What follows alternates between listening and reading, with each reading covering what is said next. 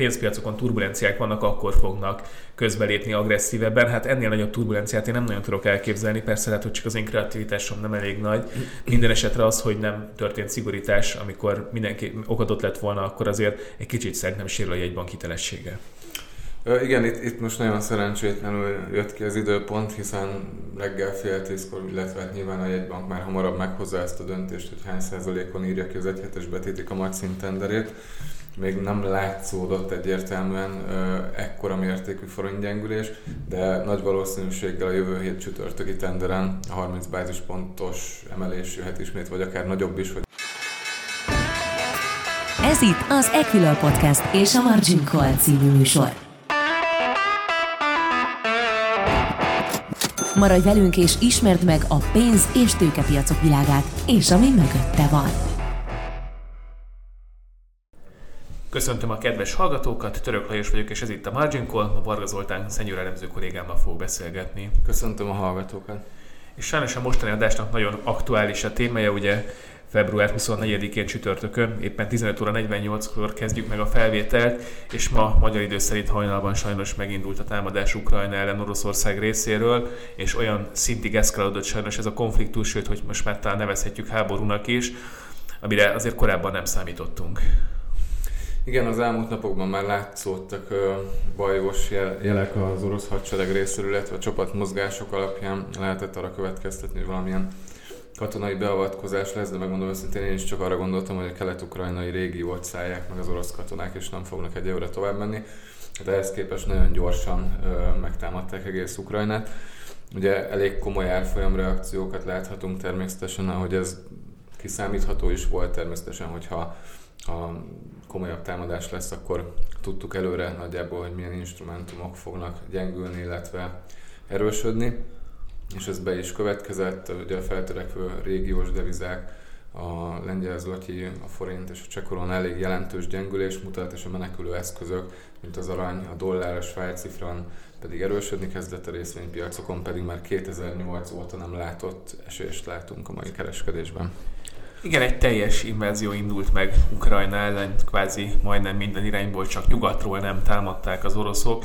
Nagyon ö, durva videók vannak, és talán a második világháború óta a legsúlyosabb katonai esemény, de az biztos, hogy a délszláv válság óta a legsúlyosabb harci esemény Európában nem is tudom tényleg, hogy a második világháború óta volt olyan, hogy két áram, meg, tehát két állam hivatalosan is hadba lépett, bár ugye most se történt hivatalos hadüzenet, ha jól tudom.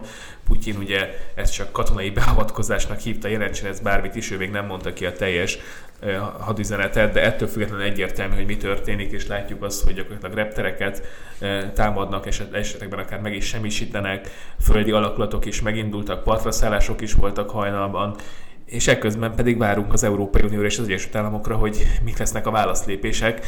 Eléggé a sötétben tapogatózunk sajnos, a Biden által megígért súlyos ellen szankcióknak még hírét sem se látjuk.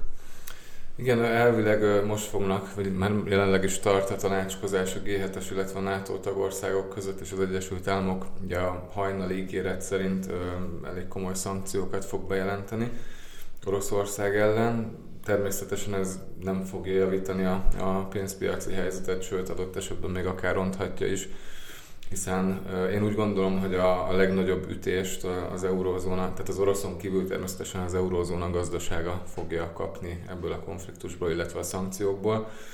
És beszélgettünk már róla itt a délelőtti órákban, hogy vajon a jegybankok milyen lépéseket tudnak tenni, hiszen az infláció jelenleg is rendkívül magas, és a, a, a friss fejlemények ez további infláció növelő hatások, hiszen az olajárfolyamban 5-8%-os emelkedést láthatunk. Igen, most már a 105 dollárt is elérte a VT-nek a jegyzése.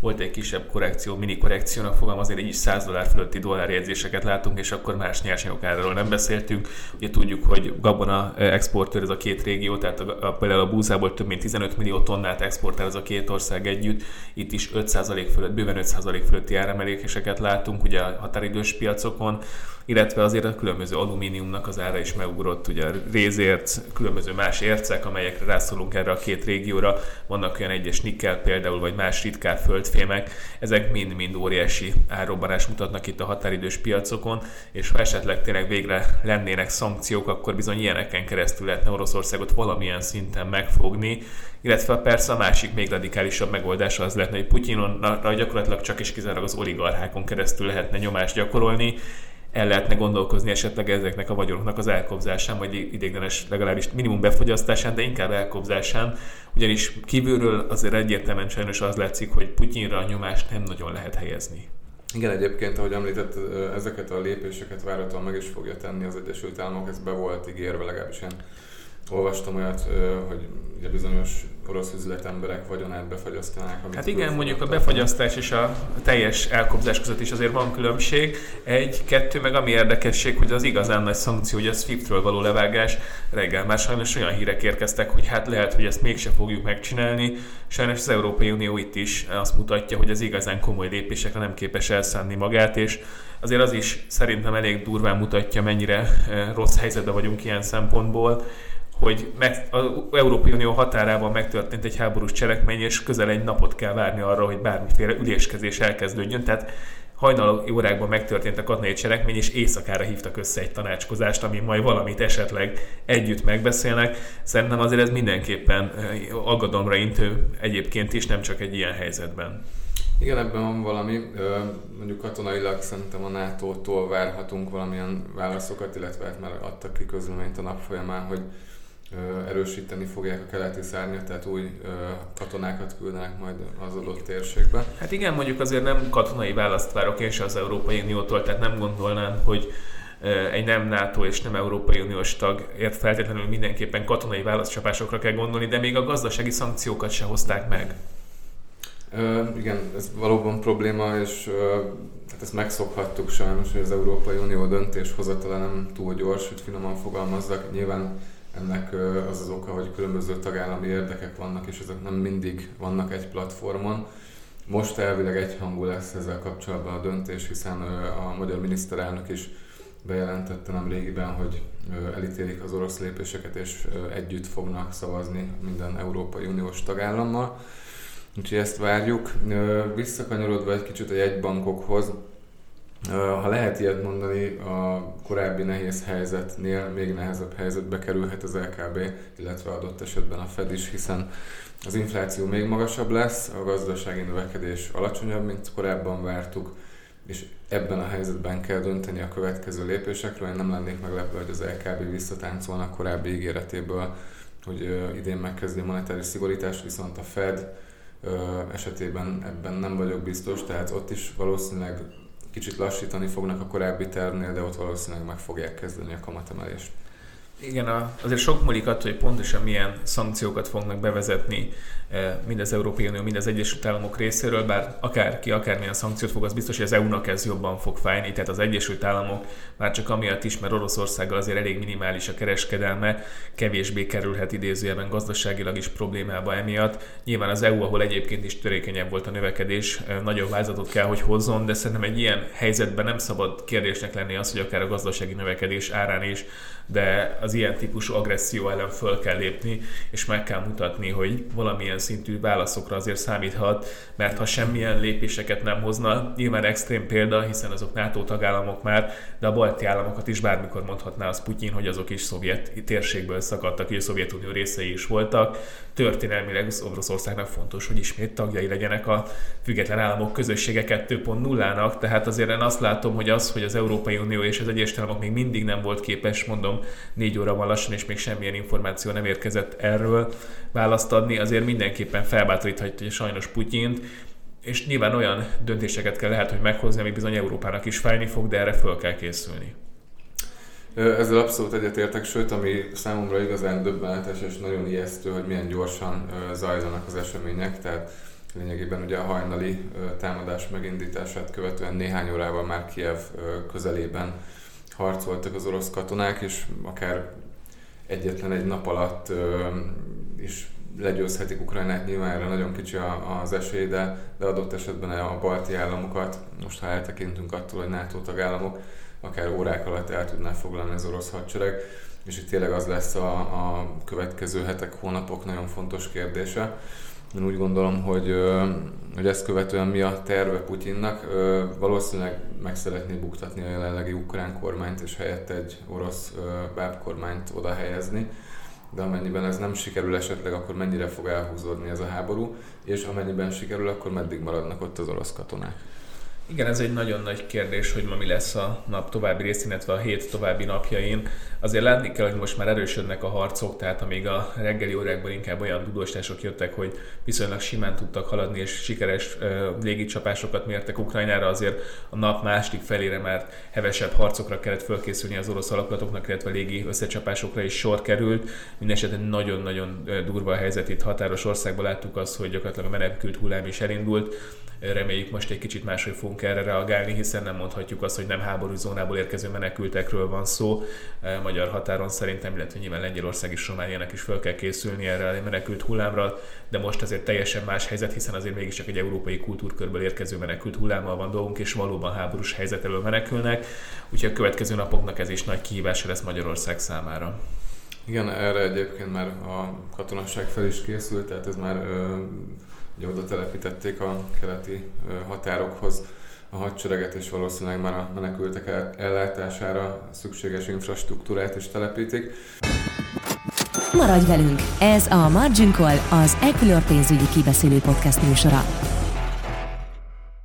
Visszatérve a pénzpiacokra, ugye amit láttunk, a forint árfolyamában egy nagyon-nagyon lendületes gyengülés volt, már tegnap is, de ez ma erősödött, főleg a dollárral szemben Úgyhogy itt igazából most nagyon nehéz olyan szinteket mondani, ami megállíthatná ezt a mozgást. Elképzelhető, hogy akár az MNB-nek is valamilyen rendkívüli beavatkozással kellene majd megpróbálni megállítani a forint gyengülést. Igen, azért láttuk, hogy most már a 370 forint a nyaldosra, sőt át is lépte egyszer-egyszer egyébként a forint jegyzése, úgyhogy mindenképpen érdekes volt, hogy ma reggel csak 30 bázispontos kamatemelés, egyhetes betéti tender kamatemelés érkezett. Ugye pont azt kommunikálta korábban a jegybank, hogy amikor a pénzpiaci helyzeket, helyek, bocsánat, a pénzpiacokon turbulenciák vannak, akkor fognak közbelépni agresszívebben. Hát ennél nagyobb turbulenciát én nem nagyon tudok elképzelni, persze lehet, hogy csak az én kreativitásom nem elég nagy. Minden esetre az, hogy nem történt szigorítás, amikor mindenki okadott lett volna, akkor azért egy kicsit szerintem sérül a jegybank hitelessége. Igen, itt, itt most nagyon szerencsétlenül jött ki az időpont, hiszen reggel fél tízkor, illetve hát nyilván a jegybank már hamarabb meghozza ezt a döntést, hogy hány százalékon írja ki az egyhetes betéti kamatszint tenderét. Még nem látszódott egyértelműen ekkora mértékű forintgyengülés, de nagy valószínűséggel a jövő hét csütörtöki tenderen a 30 bázispontos emelés jöhet ismét, vagy akár nagyobb is, hogyha ha további forintgyengülést látunk, és ezzel le is kell térni a jegybanknak a tervezett kamatpályáról.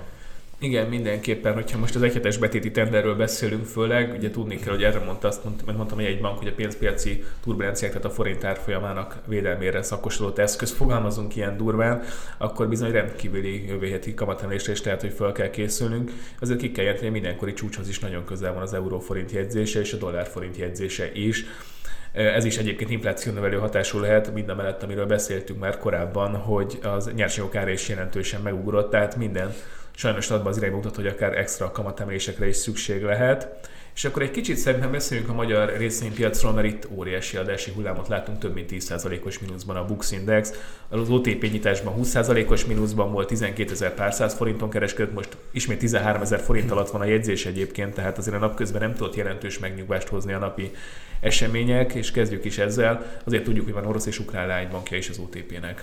Igen, engem ez a mozgás 2008-ra emlékeztet, megmondom őszintén, akkor láttam utoljára ilyen limites eséseket, amikor akár 15-20%-kal csökkent egy napon belül az árfolyam. Nyilván az első reakció, a mai esés az akár túlzottnak is mondható volt, a reggeli órákban már 20%-os mínuszban volt az árfolyam, ahonnan fel is pattant. Azonban, hogyha a háború elhúzódik, illetve a katonai konfliktus tartós lesz, akkor nyilván még, még van minek kiárazódni az OTP árfolyamából, tehát adott esetben akár további árfolyam csökkenés is jöhet. Igen, mert azért azt hozzá kell tenni, hogy a teljes orosz és ukrán kitettség nem számít ilyen nagyon bele az OTP nyerességébe, bár ugye veszteségeket is elérhetnek a következő időszakban, illetve nyilván az eszközök leírása is jelentős lehet illetve az is kérdés ez, hogyha esetleg ez egy globális recessziót fog beindítani, és egy stagfláció megjelenik, akkor nyilvánvaló, hogy az OTP kockázatos eszköz. Úgyhogy a legnagyobb esés nem vetlen egyébként az OTP produkálta. Térjünk is át a móra, ahol szintén jelentős esés volt, annak ellenére persze, hogy az olajár fölkúszott. Itt azért vannak olyan kockázatok, amiket nehézzel tudjuk megfogni. Ugye kezdődött azzal nyilván, hogy az üzemanyagástok minél magasabb az olajár, és minél gyengébb a forint, annál jobban fáj ezért a molnak, de van más kockázat is. Igen, és most itt uh, alapvetően az árstop, illetve a, a nyersanyag árfolyamának emelkedése az egy nagyon szerencsétlen együttállás, hiszen ez jelentősen csökkentheti a, a MOL potenciális eredményét. Úgyhogy alapvetően az picit meglepett, hogy, hogy a MOL kisebb mértékben esett, illetve ilyen 3-4-5 százalékos mínusz volt csak a reggeli órákban ilyen hektikus piacon, de a következő hetekben azért itt is jelentős kockázatok vannak még. Illetve amit még kiemelnék, ami nyilván azért egy szélsőséges kockázat, de akár elő is fordult, hogy tudjuk, hogy a MOL finomítójában jelentős részt egyébként orosz olajat finomítanak. A, Buda, a magyarországi szombathelyi finomító 40-50% körül, ez az arány még az Pozsony melletti finomítóban ez 90%-os. Ugye nyilván szélsőséges esetben máson is be tudnák szerezni az olajat, de ez egyáltalán nem lenne egy könnyű átállás, és erre még soha nem történt teszt sem. Tehát ez is a kockát is felmerül, hogy esetleg nem tudnak mit kiter, nem tudják, bocsánat, nincs elég olaj ahhoz, hogy finomítsanak. Tehát van egy ilyen szélsőséges kockat is a molban, és ezért ez is valószínűleg még nincs annyira beállázva a molár folyamában. Igen, ez mindenképpen ö, érdekes, és talán még nagyon kevés ö, piaci szereplőnek jutott eszébe ez a kockázat. Igen, és akkor térjünk át a Richterre, szintén magyar blue chipünk. Itt azért azt látjuk, hogy szintén egy közel 10%-os eredmény, bevétel hozzájárulás van Oroszországból és Ukrajnából, ez eredmény ez egy kicsit kisebb a hozzájárulásának a két piacnak, és itt is ennél nagyobb eséseket is látunk napközben, azért kicsit minden konszolidálódott azért nyilván az első sok után, de azért, az, azért határeset lenne, hogy a gyógyszerszállítmányokat is letiltanák Oroszországba és Ukrajnába. Igen, én azt gondolom, hogy ez már abszolút egy ilyen végső lépés lenne, hogyha a gyógyszereket sem lehetne exportálni Oroszországba, tehát nem gondolom, hogy ez lesz a, a lépés, és itt azért ne felejtsük el a, a Vrajlár kapcsolatos kérelmet, ami ugye a major depresszió indikációra be lett adva az FDA-hez, ami akár pozitív kimenete is lehet. Tehát a Richterben akár adott esetben lehet felfelé irányuló potenciál a következő hónapokban viszont rendkívül hektikus maradhat ettől függetlenül az árfolyam itt is. Igen, azt ki kell emelni, hogy hétfő hajnalban teszik közé a negyedik negyedéves eredményeket is, és egyébként növekedést várunk a nyilván év per év alapon, és a Breiler továbbra is jó eredményeket szállíthat, és valóban, hogyha az FDA, tehát az amerikai gyógyszerhatóság valóban engedélyezni ezt a kiterjesztést, az biztos, hogy még nagyobb árfolyam lökést adhatna, tehát aki esetleg vételen gondolkozik, a Richter nem biztos, hogy a legrosszabb választás. El kell mondani, hogy most minden nagyon nagy kockázatot jelent de azért elmondható, hogy az ilyen típusú sok eladások, amikor mindent idézőjelbe nem vizsgálják meg a fundamentális okokat, akkor lehet elgondolkozni azon, hogy hogyan érdemes átalokálni nekünk is a por- portfóliónkat. És térjünk rá az utolsóra, a tegnap jelentő Magyar Telekomra, hát mondhatjuk, hogy unalmas gyors jelentés volt, de legalább most már van osztalékpolitika. Igen, és de az elmúlt hetekben, amikor már a, az orosz-ukrán feszültség kezdett kiéleződni, egyértelmű volt, hogy a Magyar Telekom tartja a legjobban magát, tehát ez fennmaradhat a következő hetekben, hónapokban, és talán nincs is érintettsége a térségben igazából, és nagyon kevés onnan irányuló kockázatot lehet látni. Úgyhogy ez egyfajta menekülő papír lehet. Nyilván túl sok emelkedési potenciál sincs benne, de, de alapvetően sokkal jobban teljesíthet a, a volatilis környezetben, mint a többi vezető részvény. Hát igen, csak a kérdés az, hogy ezzel járunk jobban, vagy mondjuk egy prémium magyar állampapírral, ugye a 15 forintos osztalék azért elhanyagolható osztalékhozam sajnos, nyilván a teljes visszatérítés az egy fokkal jobb, ugye meghatározták, hogy az eredménynek végre most már 60-80%-át ki fogják fizetni, most ennek az alsó e, sávjára estünk, tehát ilyen szempontból azért az Magyar Telekommal az a probléma, hogy lehet, hogy egy állampapírral kevesebb kockázattal akár még magasabb hozamot is tudunk el csaprézni, főleg mondom, azért összeteszek a prémium magyar állampapír a mostani helyzetben bizony nagyon e, csábító befektetési forma, hiszen elég magas hozamot fogunk tudni valószínűleg realizálni. Azért az évben sajnos most már update-elni kell, tehát frissítenünk kellett a inflációs előrejelzésünket, és jóval magasabb lehet az, mint korábban. Ez azt jelenti, hogy az infláció követő eszköz egy ilyen geopolitikai helyzetben szerintem nagyon is megfontolt döntés lehet. Igen, és nem rég egyébként emeltük az inflációs előrejelzéseinket, az idejére vonatkozóan, de nagy valószínűséggel sajnos a kialakult helyzetre tekintettel ismét módosítani kell hamarosan rajta, úgyhogy ezen dolgozunk majd. Igen, illetve azt sem szabad elfelejteni, van prémium eurós állampapír is, tehát eurós prémium magyar állampapír is, tehát akár a kettőt együtt is lehet érdemes, vagy nem biztos, hogy 370 forinton érdemes átváltani az eurót ehhez, de mindenképpen érdemes lesz figyelni szerintem a következő időszakban. És azt látjuk egyébként, hogy az eséseknek szerintem most még nincs vége, de középtávon lehet, hogy érdemes lehet vételi szignálokat keresni. Én azt mondanám, hogy az olyan cégek, amelyek érték alapúak és esetleg kisebb orosz kitettségek vannak, már lassan el lehet gondolkozni, illetve van egy, egy olyan növekedési sztori is egyébként, ami most már kifejezetten olcsónak fog számítani, tehát aki hosszú távon gondolkozik, és nem feltétlenül csak spekulálna, az mindenképpen előbb-utóbb vételi eh, jelzéseket kereshet. Nyilván azért óvatosnak kell lenni, és nem feltétlenül egy összegbe kell végrehajtani ezeket a befektetéseket, de most ilyen típusú lehetőségek adódhatnak a piacon, tehát ilyen szempontból nyitott szemmel kell járni. Amit elmondanék, hogy geopolitikai kockázatok óriásiak, én mindenképp megvárnám még a pontos szankciókat, hogy ennek mi lehet az eredménye, és melyek szektorokat érintheti jobban, és melyeket kevésbé. Most is el kell hogy Amerika felé érdemes szerintem inkább kacsintatni, mint Európa felé, már csak amiatt is, mert a gazdaságára arra felé kevesebb, az ottani cégeket kevésbé érinti de nem könnyű a helyzet, és tényleg az, hogy ilyen mértékig eszkalálódott a szituáció, azért ez mindenképp meglepett minket.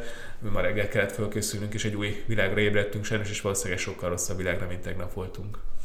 Igen, sajnos ez elég valószínű, és még egy picit visszatérve a jegybankokhoz, szerintem az is fontos lehet majd a részvénypiaci teljesítménnyel, mozgásokkal kapcsolatban, hogy mikor kapjuk az első jelzést a nagy jegybankoktól, a FED-től, illetve az LKB-tól, arra vonatkozóan, hogy esetleg mennyiben fognak eltérni a korábban felvázolt kamatpályától, illetve a monetáris politikai lépésektől.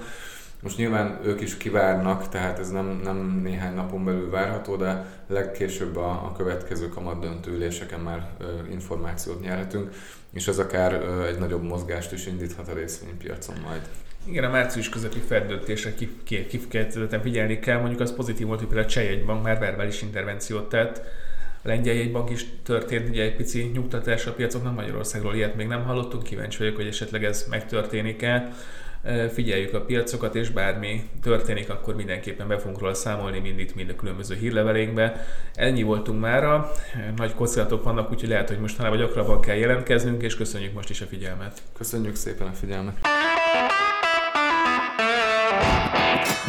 Ez volt a Margin Call, az Equilor pénzügyi kibeszélő podcast műsora. Ha tetszett az adás, iratkozz fel követőink közé, vagy honlapunkon hírlevelünkre, hogy elsőként értesülhess a legizgalmasabb tőzsdei sztorikról. A műsorban elhangzott információk marketing közleménynek minősülnek, és nem a befektetési elemzés függetlenségének előmozdítását célozza. Az elhangzottak tájékoztató jelleggel bírnak, a megszólalók adott időpontban fennálló véleményét tükrözik, nem minősül bármely pénzügyi eszköz jegyzésére, vásárlására vagy eladására történő felhívásnak, befektetési tanácsadásának, továbbá befektetési döntések alapjául sem szolgálhat. Az elhangzottak nem tekinthetők szerződéskötésre vagy kötelezettségvállalásra történő ösztönzésként, azok kizárólag saját felelősségre használhatóak fel. Részletes tájékoztatóért keresse fel honlapunkat www.ekilör.hu